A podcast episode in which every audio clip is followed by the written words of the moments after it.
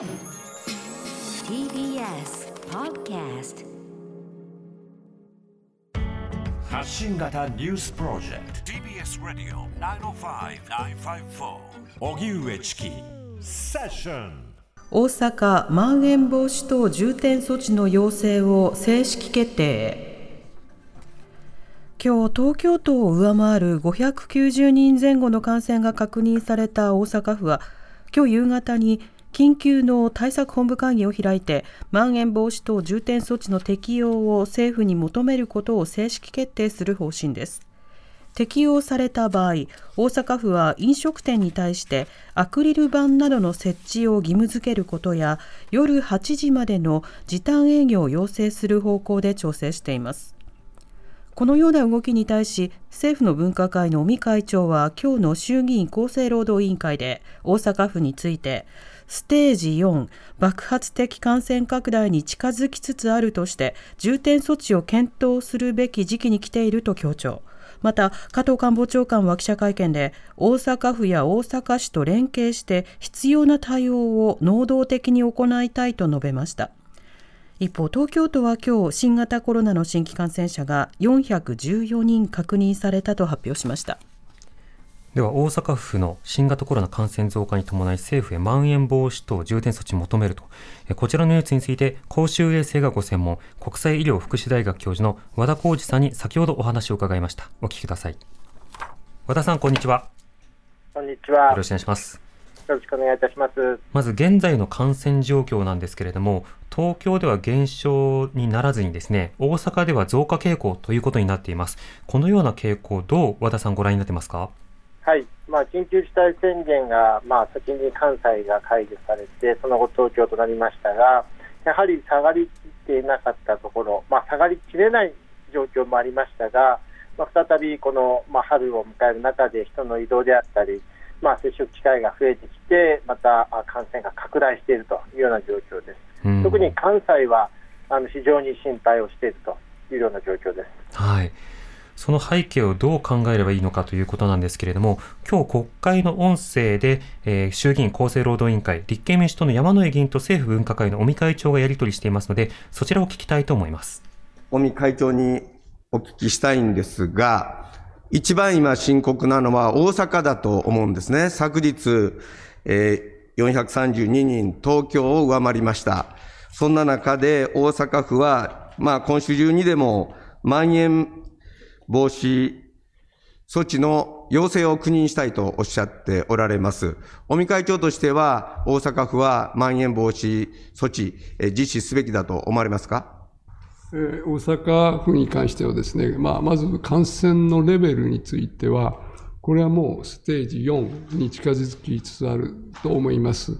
それからまあ大阪の場合は、えー、なぜこれ感染が拡大したかということで、変異株の影響はどれだけは分かりませんけど、まあ、ほぼはっきりしていることはですね、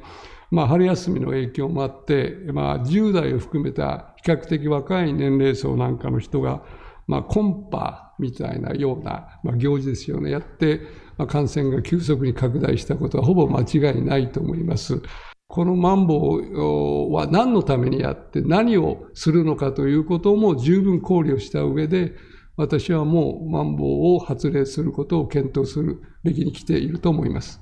今、あの、尾身会長と山野議員のやり取りの中で、春休み、若者、コンパというようなところのキーワードが出てきましたが、こういった分析について和田さんはどうご覧になってますか？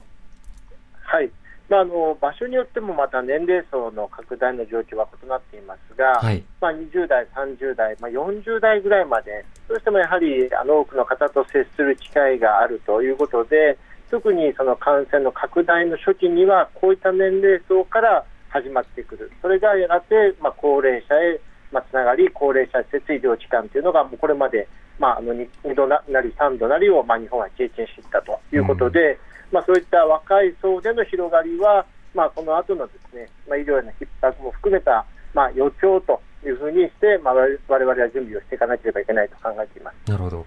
そうした準備の一つとして、まん延防止措置、まん延防止のための重点措置ということを、まあ、政府、分科会が、まあ、行政に対して求めていくという動きなんですけれども、このまん防と呼ばれる、えまん延防止等重点措置、この役割というのはどう考えればいいんでしょうか？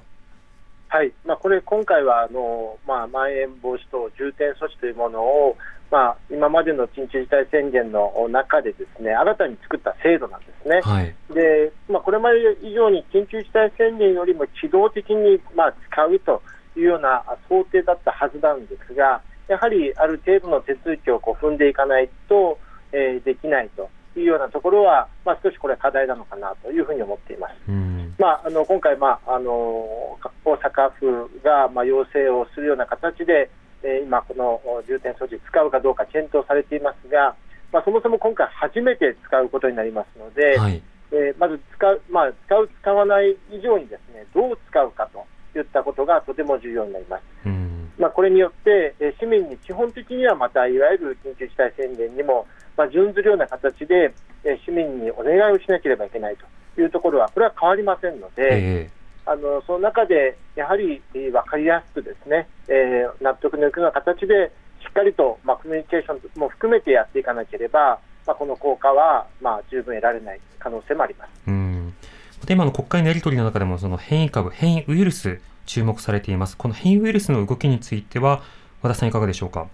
はいあのこれはあのいわゆる、まあ、従来のまあ、株と変異株それぞれの、まあ、いわゆる実効再生産数と言われるようにどのぐらいの人に感染をさせるかというのを日本国内でも見ています、まあ、その中ではやはりいわゆる変異株の方が、まあ、これまで以上に広がりやすい、まあ、いわゆるクラスターが大きくなるまたは通常であればここで止まったよなというところを、まあ、突破してまた次に次にと感染をして、まあ、比較的速い速度で広がっている。これまで1年間の中で私たちは感染の広がりにくい社会づくりをいろいろとやってきたわけですが、まあ、いわゆるさまざまな網をかいくぐってですね、えー、まあ広がっていくようなことが、まあ、関西で起きているということはこれは今後の、まあ、全国含めた対策も考える中で、まあ、教訓としてですね、まあ、その他の地域でもしっかりと感染対策をやっていく必要があると考えています。うんなるほどまたあの特にその感染が発生しやすいその飲食の場面、こうしたようなそのものを、その例えば飲食店などで、よりその孤食対策であるとか、まあ、あの会話などに対して抑制的な対応を求めていくというようなことに加えてですね、医療の医療のキャパシティ、検査のキャパシティ、それからワクチンの確保、こうしたようなその体制の、まあ、整え方というのも、なかなか思うようにいかないという実態があります。こちらはいかがでしょうか？はい、まあ、すでにあの日本でもワクチン接種、医療従事者に始まりまして、まあ、今後、高齢者にというような話があります。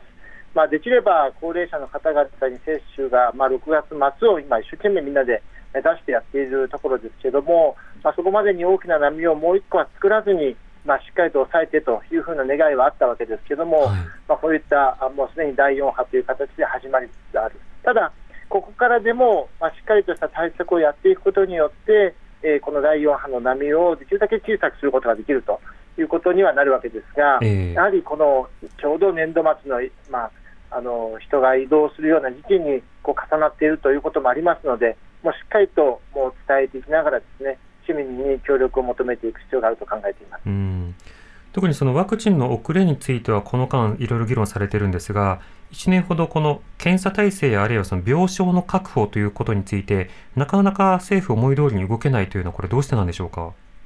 はいあのまあ、2つありますね、1つは検査と1つは病床ということがあると思いますが、まずあの検査に関しては、ですねやはりまず何よりも大事なことは、症状のある方がきちんと検査を受けていただくということになります。はい、でこれはもう今の多くの都市を含めたところでは、まあ、そういった体制はできている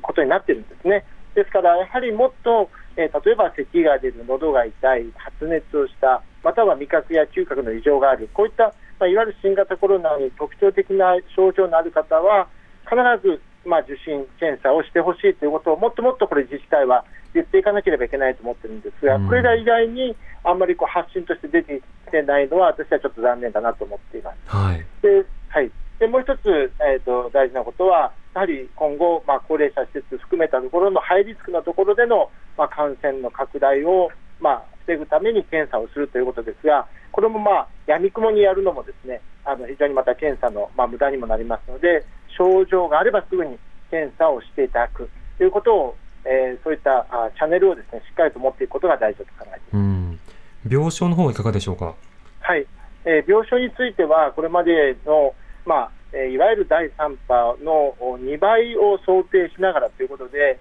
あの今まで以上に病床の確保といったことが求められています。まあ、もう少し時間があればですねいろんなことが検討されたわけですが、もうあのすでに始まろうとしています。まあ、その中ですでに自治体においては、あ例えば病院長の先生方をつないで定例の会議などをやってたりとかします。はい、まあ、その中で、えー、やはりその患者さんを受け入れるノウハウであったり、その地域での役割において、例えば患者さんを受け入れる、または違う病院は患者さんが退院した後に速やかに受け入れるなどの連携ができている自治体こそ、まあ、うまく回るわけですが、それがやはりできてない自治体さんが一部にあると。いうことになります。ここはやはり行政が一番できるのは何かというと、そういった調整の機能になりますので、えー、ぜひともやはり自治体力といったもので、えー、高めていただいて、ですねえまずは、まあ、少なくとも病院の管理者の顔の見えるネットワークを作り、ですね、え、やはりその病病いわゆる病院の中でも経営的にちょっと難しいといったところに関しては、あ経営の、まあ、いわゆる支援をする、まあ、アドバイスをするといった制度もありますので、はい、まあ、そういったものをご紹介しながら、あ少しずつ地域での医療体制を、まあ、地道に、まあ、作り上げていくことこそが、まあ、近道であろうというふうに考えます。わかりました。和田さん、ありがとうございました。ありがとうございました。公衆衛生がご専門、国際医療福祉大学教授の和田浩二さんにお話を伺いました。TBS